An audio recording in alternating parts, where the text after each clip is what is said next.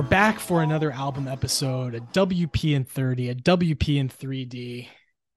Dave and Alex here to talk about the Grateful Dead's second studio album, Anthem of the Sun. Holding it in my hand right here. It's a really good album and their their second offering from a studio standpoint. Back in January, we talked about their debut album, San Francisco's Grateful Dead. We're going to try to do one of these each quarter. So if you're just joining us, this is not what we usually do on Working Man's Pod. Usually we're talking about a live show and we're talking everything about it. We go through a background, what was going on at that time, what's going on with the songs. We do a song by song breakdown. With these album releases, we try to keep it tight 30 minutes or less. We're talking about the background of the album and then, of course, the music. So that's what we're going to aim to do today. Um, so, Dave, before we dive deep, what was your history with this album before this episode? None. Not a single listen. No idea. Got to go in blind. Okay, nice. So I had listened to it before, but it's not one of my favorite Dead studio records. And like many Deadheads, I think once you listen to those studio albums once or twice, and then you get into the live stuff, you kind of drift away from listening to the studio releases, with the exception of a couple for me. And so I also didn't have like a very long history of listening to this album.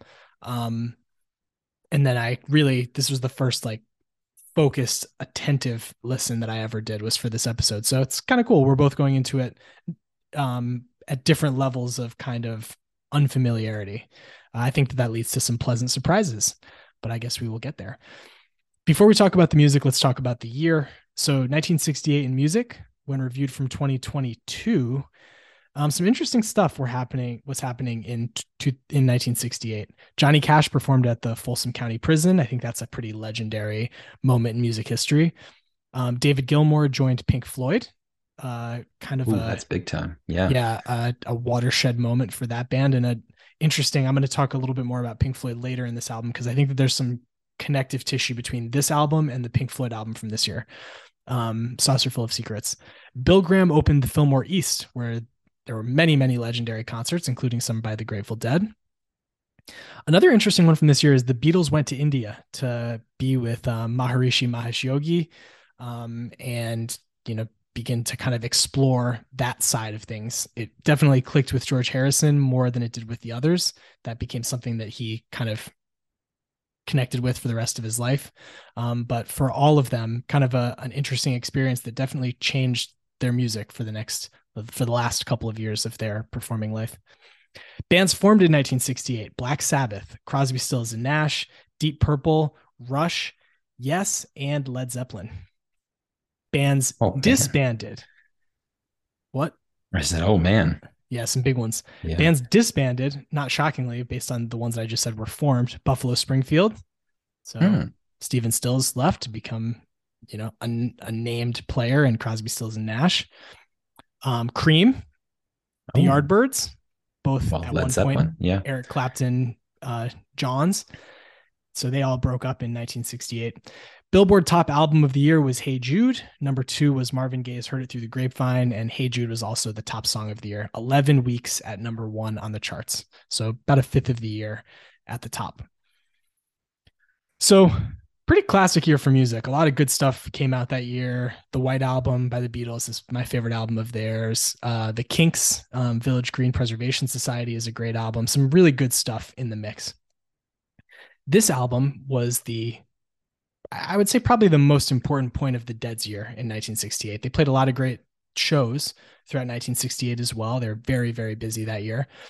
But this release being their second label release, released by Warner Brothers. And when you read, and I'm going to say some of the quotes, what the band said about this record in particular, I think it was a really, really important album in their genesis and especially in this 1960s psych rock era that they were really born in i think that this is an especially important album. Um, it was released july 18th of 68 by warner brothers records and joe smith. Um, in the inside of this vinyl is the letter that joe smith sent them about this album. Very infamous letter. It gets a lot of coverage in the Anthem to Beauty classic rock albums um, documentary, which you can watch for free on Amazon Prime, um, and the Long Strange Trip documentary, which is also available on Amazon Prime. There's a lot of attention on this recording and that letter, um, which uh, you can find the letter and we'll post a link in the show notes. But my favorite quote in it is he calls it joe smith calls it the most unreasonable project with which we've ever involved ourselves. Um, and then he wrote a pretty tough letter to dan healy and the band. Again i'll put a link where he basically castigates them for being difficult to work with but also includes some oddly low blows about their future in music and basically says you guys aren't going anywhere if you don't learn how to control yourselves especially phil lesh. They're like you really need to control phil. This guy's out of control. Um, the impetus for that letter to which Phil wrote in all caps, fuck you, and mailed back, um, is that David Hassinger, the producer of this album and their first album, um, he quit about a third of the way through the production of this. He basically threw his hands up and said, I'm done. You guys can deal with it yourselves. And then it became an in house project that was produced by Dan Healy and Jerry and Phil, were mainly the leads on that. Um, so in the So Many Roads book, which is a great book about the Grateful Dead, Phil says he's quoted as saying, Hassinger literally threw his hands up and walked out mumbling. um, a famous anecdote about that is that Bob wanted the sound of thick air on the album, and Hassinger was like, What the fuck does that mean? and left. Bob was later quoted many, many years later in the 90s. He said, I couldn't describe it back then because I didn't know what I was talking about. I do know now. I wanted a little bit of white noise and a little bit of compression. I was thinking about something kind of like the buzzing that you hear in your ears on a hot, sticky summer day, which makes sense.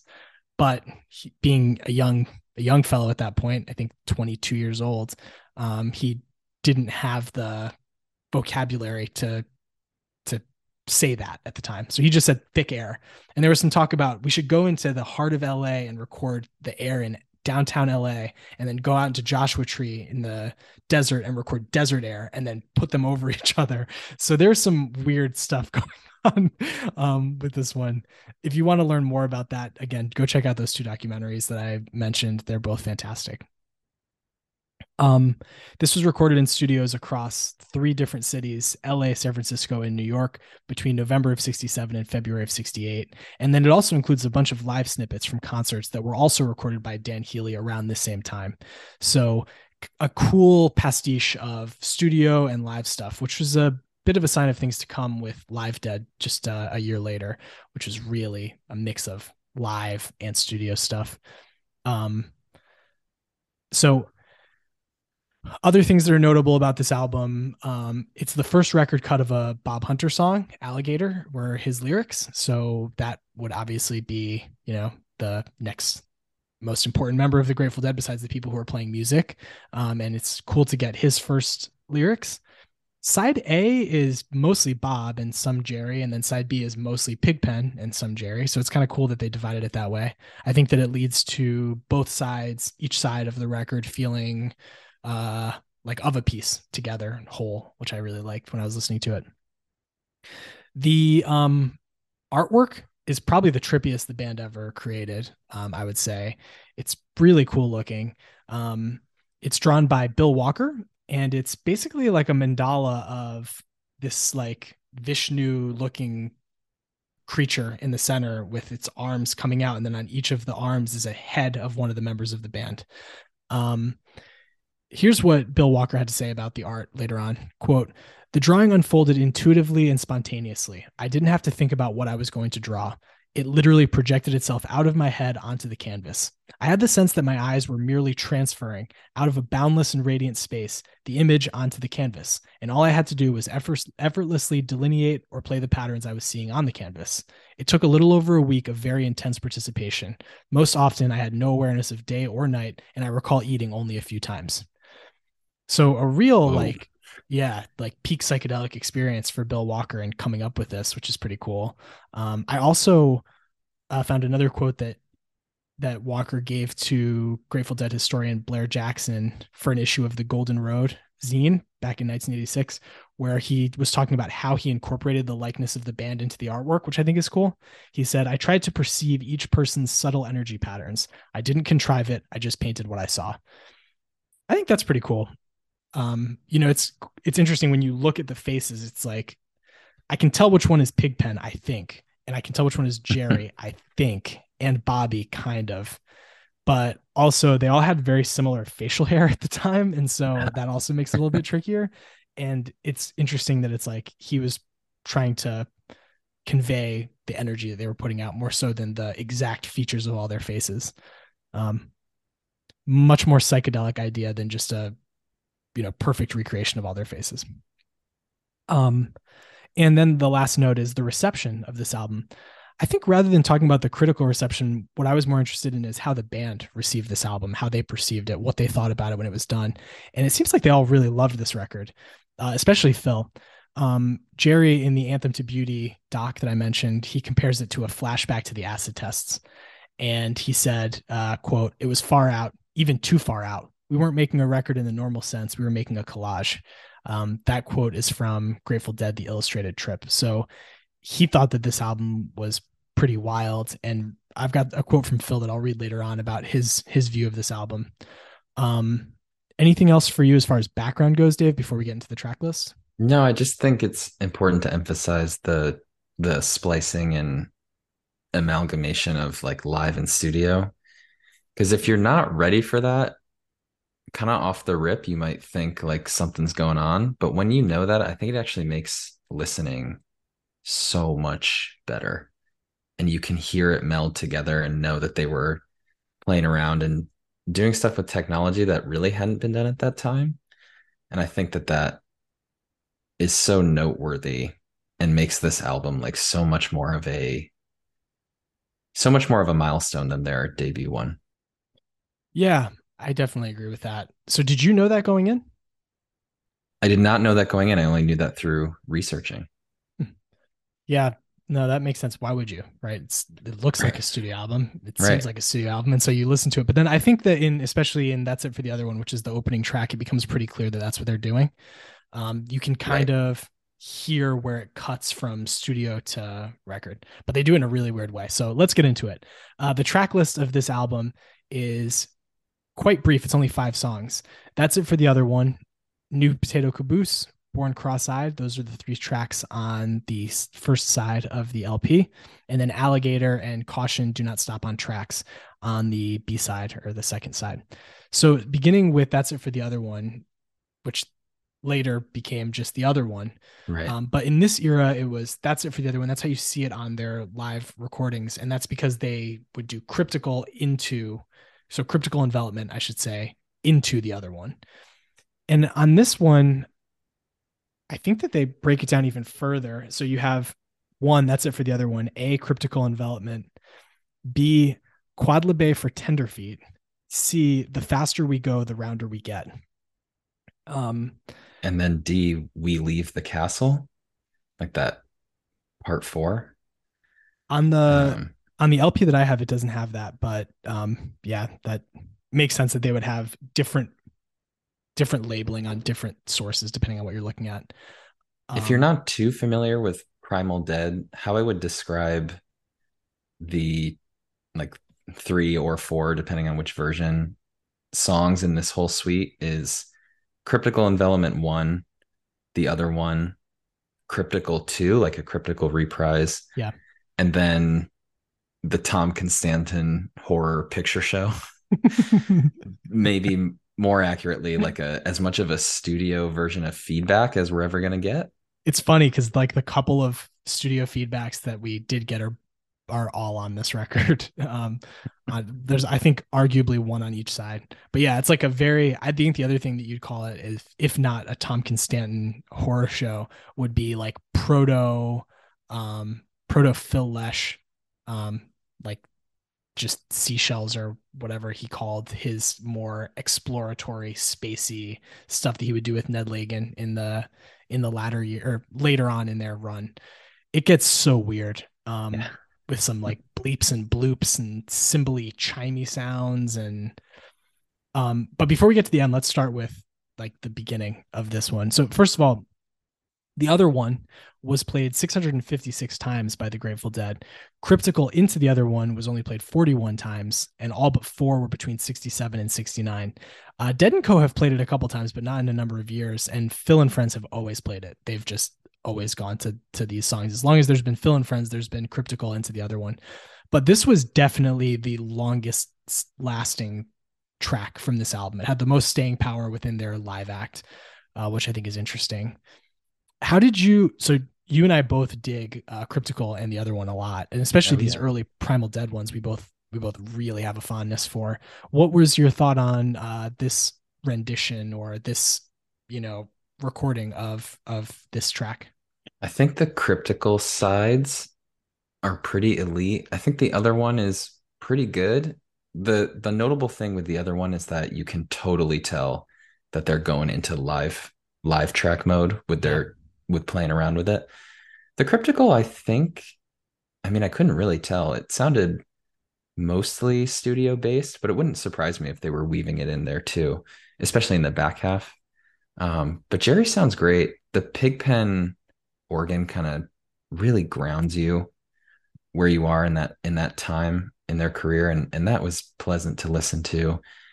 And then, yeah, the other one is is pretty good. It's it's not a rager, but I don't think it has to be, right? Like it's the studio album. It's just a solid live version on the studio album. And then the ending, man, it's so I think the piano they're using is like intentionally off key and it's nice and scary and sets you up to enjoy the next couple songs really well. Yeah, it's a good opener to this record for sure.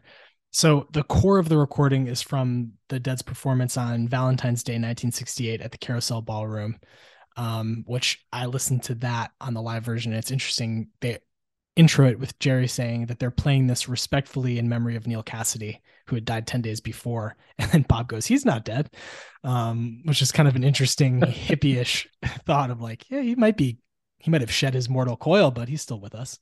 And also, I mean, he is a very legendary figure. He, he is still in the eyes of, or in the minds of uh, the culture in many ways. As long as people are reading on the road, they'll be thinking of Neal Cassady. So um, I thought that was kind of interesting. There are also segments from three other shows patched in.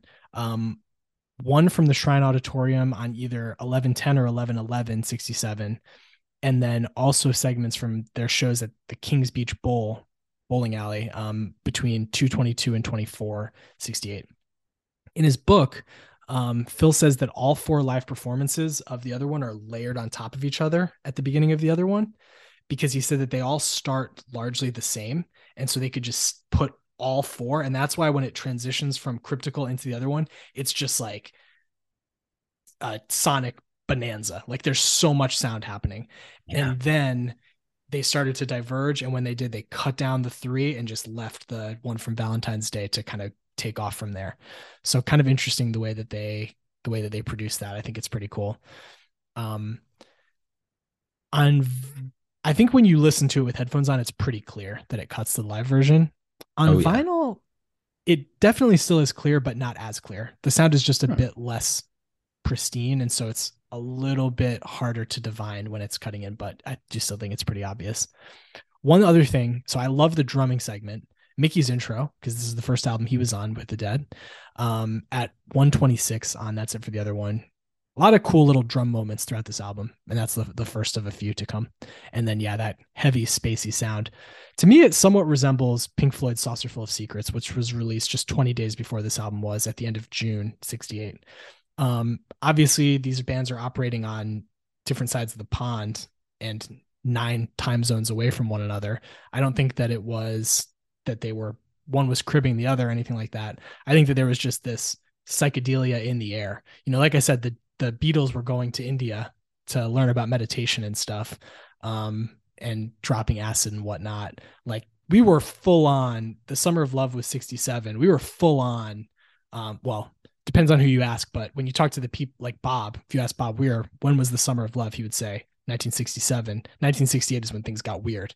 Um, so there was that in the air. But what's interesting to me is the dead and pink floyd both authentically psychedelic acts. There's nothing like contrived about what they're trying to do psychedelically with their albums.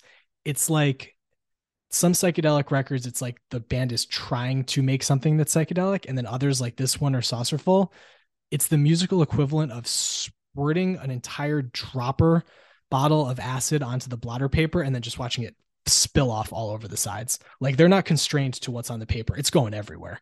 They just are like, whatever. Let's let's get all the way weird. And yeah. the Dead definitely accomplished that with this album. um, so I think that that that spacey segment at the end is tremendously good and a, a really cool artifact of the psychedelic DNA that was in the culture and going through these guys at this moment in time. Um, second track, New Potato Caboose. So this one they only played 35 times live, all between 65 and 69. And I think this is a a nice a nice recording. What's your thought on New Potato? I really enjoyed it. I I enjoyed the song anyway, and I think that this is probably the one track of the five that like really stood out as benefiting from being in studio versus live. I thought they were able to do quite a bit with it, a couple acoustic guitars in there too to help it out and I I really enjoyed listening to this. Um, especially near the back half of the song when Pigpen really started wailing on the organ. I just I enjoyed New Potato stood out to me as not my favorite track on the record, but the one that I think sounded the most the most elevated because of its studio because it's in the studio. What about you? I liked it a lot too. I think that um the it's there's just some really nice noodly playing by Jerry. I dare say a bit of Indian bead stringing going on with the way he's performing the song.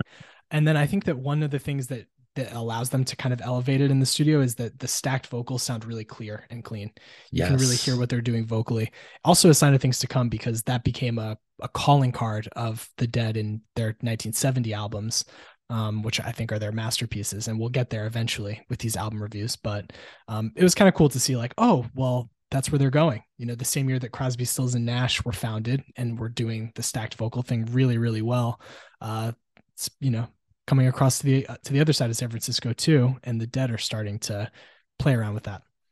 So yeah, I thought a, a really cool uh, rendition.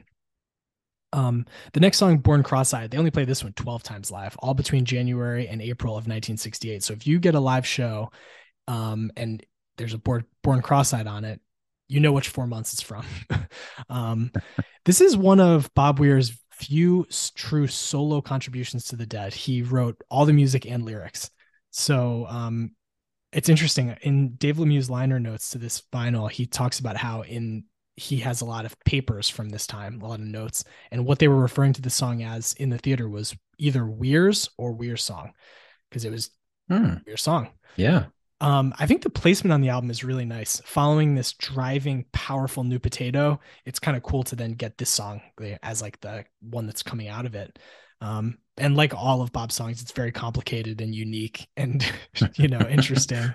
Uh, but I think that this is a, a nice recording of Born Cross-Eyed, and I I think we talked about one show where they did play Born Cross-Eyed, the was one the that we first? talked about in January. Yeah, the first Born Cross-Eyed, right? That they ever yeah. played live. Yep. Yeah. Um, and I think that this is a better version than that. I will say. Yeah, I think so too. And it's only two minutes. I think I know. I'm a little surprised that they didn't play it as that they didn't play it more often because it honestly felt like they had prepped this in the studio to be like the single from this record to get some radio play. So I'm a little surprised that and I'm not surprised that it didn't blow up off the charts. I'm not saying this is like a hidden gem in the in the record, but I'm just a little surprised. It felt I mean the track lengths, the other one was almost eight minutes. New Potato is eight and a half. Those aren't gonna be played on the radio you know, this is two minutes. This can be in and out on like a, a pop station in San Francisco, but it could be, but it's not gonna be. But it, it's it's a little surprising that it wasn't dressed up a little more to be a little more radio friendly. But then again, well, I think none of this record was designed to be friendly yeah. in any way other than psychedelic friendly. Yeah, I agree. And also, Warner Brothers would not have been interested in that at all after how pissed off they were by all of this. They wouldn't have been, and they didn't have a producer to do that anyway. You know, right. it's Dan and and Jerry and Phil who were doing that. And so, and you're you're totally right. They didn't give a shit. So that's probably why it wasn't dressed up to be a, a record or a radio play because they were like, yeah, whatever. This is our album. Um, so that's the A side. The B side is just two songs long. Um, the first is Alligator. They played it 84 times through 1971 and this begins the pig palooza that is side b of this album. It's interesting though because if you would have told someone like okay there's a b side of the grateful dead's you know one of their six records that came out when pigpen was alive and it's all pigpen songs you'd probably think that there would be more pigpen singing than there actually is on this b side yeah fair. You know there's a lot That's more true. jamming than there is pigpen singing i think.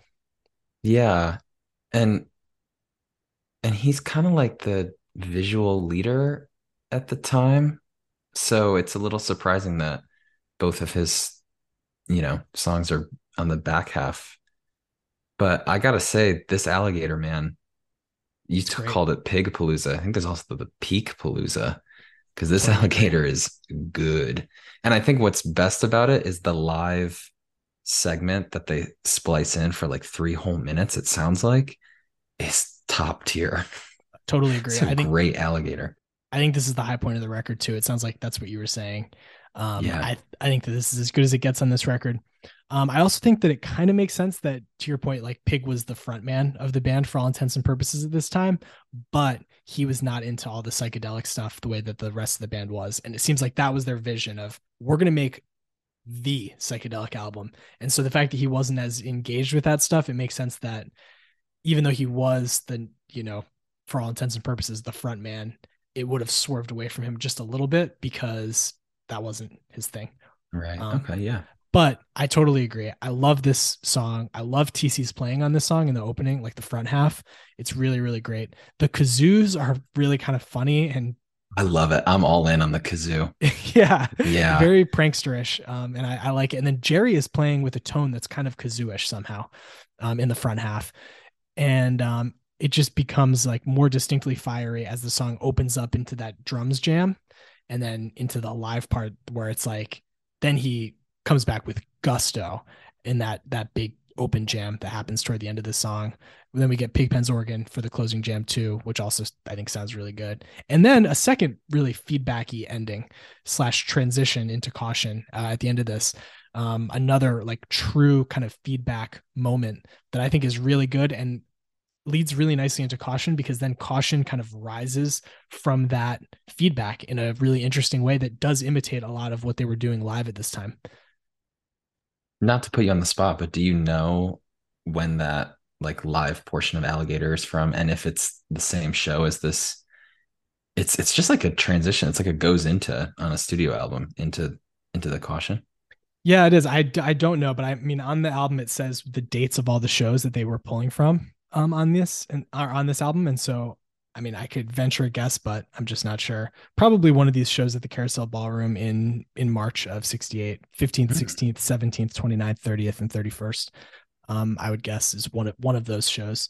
Uh, or potentially parts of, of both but yeah it does it does sound like that um, i just i did not come across that in my research i probably should have pushed a little bit deeper, but that's okay. The the caution though is nice. Um, they played this one 59 times and retired it after Europe 72. This is an interesting song. It um it dates back to their days as the Warlocks actually. They had a residency in Belmont, California at this club called The Room. Or sorry, the In Room. They were playing there six nights a week and they noticed that trains would come by at a consistent time every night. And so rather than like stopping when that happened, I guess Phil and Bill were like, we could play with this. And so they started playing along with the train rumbling down the tracks, hence the name Caution, oh, do not stop on tracks. That's really neat. Yeah. Um, and so they created it. And now this is the finished version, uh, at least the definitive album version. This song is just ear candy. Like there's so much going on and it's so full of interesting sounds. There are all these, I mean, kind of like born cross-eyed there are these like stops and shifts and all this stuff that's going on it just sounds great and then this glorious feedback conclusion to the album that to me really feels pretty ascendant and it lasts longer than i remembered so um, i thought yeah, that it does i thought that this was a really powerful end to this record I completely agree. I I love a caution in a show, especially in those Europe 72 shows. Um, I think we're at the I gotta give you the two minute warning here. Okay. But that's it. That's the five tracks. I that B side, man, is good stuff.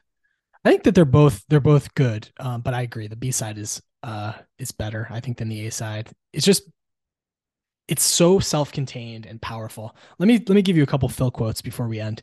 Oh, in please. These, these are both from his book Searching for the Sound. Great book, highly recommend it.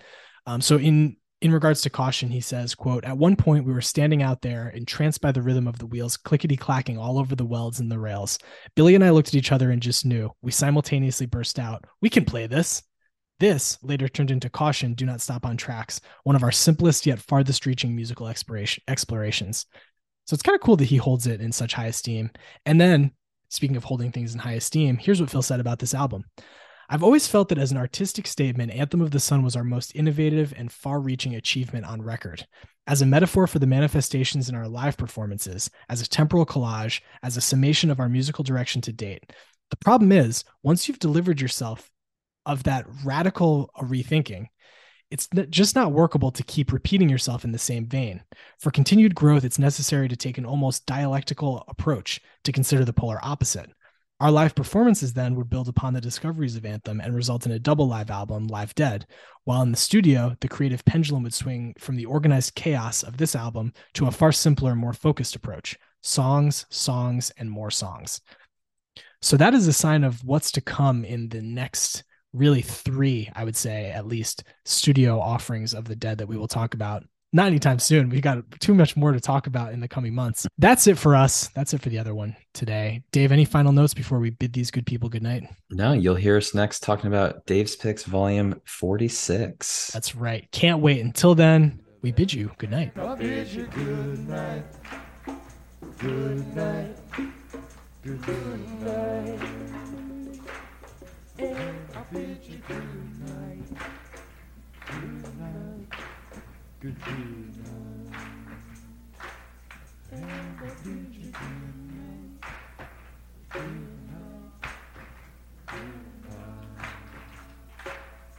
it. That's it. You got it.